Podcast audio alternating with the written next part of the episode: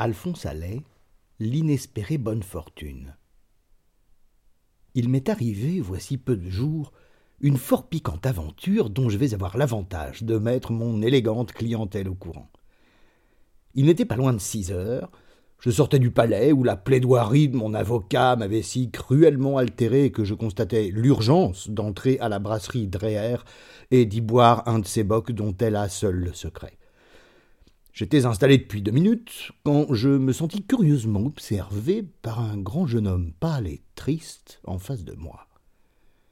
Bientôt, ce personnage se leva, se dirigea vers moi et, fort poliment, « Vous plairait-il de m'accorder quelques instants de votre bienveillante attention ?»« Volontiers, acquiesçai-je. »« Vous me faites l'effet, monsieur, d'un pour qui rien de ce qui est humain ne demeure étranger. »« Je suis cet un. » »« Je l'avais deviné, alors vous allez compatir.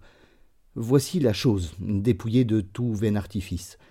Je suis éperdument amoureux d'une jeune fille qui passe tous les soirs vers 6h30 place du Châtelet. » Une incoercible timidité m'en prohibe l'abord, et cependant, je me suis juré de lui causer ce soir, comme dit M. Francisque Sarcet dans son ignorance de la langue française.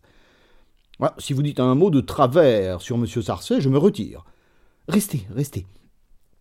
Alors, j'ai imaginé, pour la conquête de la jeune personne en question, un truc vaudevillard et vieux comme le monde, mais qui pourrait d'autant mieux réussir.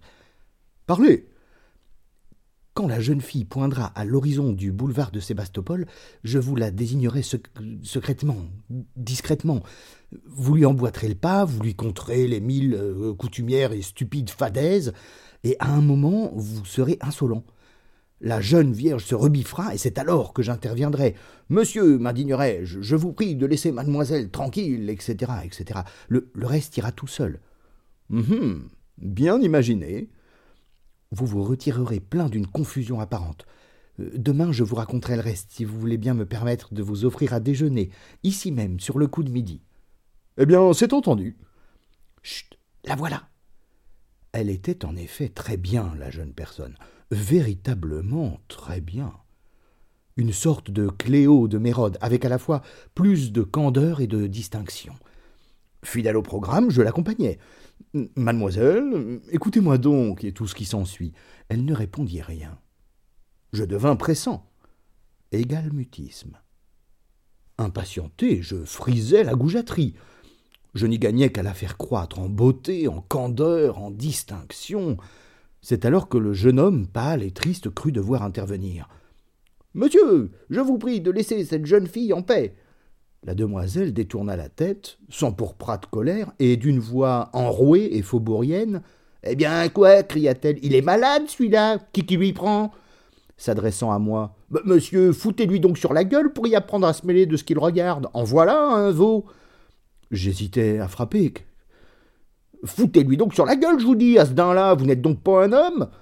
Ma foi, un peu piqué dans mon amour-propre, j'obéis. Je décochai au jeune homme pâle et triste un formidable coup de poing, qu'il para, fort habilement d'ailleurs, avec son œil gauche. 1 heure après cet incident, la délicieuse enfant, véritable vierge de Vermicelli, m'emmenait en sa chambrette du boulevard Arago et me prodiguait les plus douces caresses. Le lendemain, à midi, exact au rendez-vous du jeune homme pâle et triste, je me trouvais chez Dreher. Lui n'y vint pas. Mesquine rancune ou simple oubli ?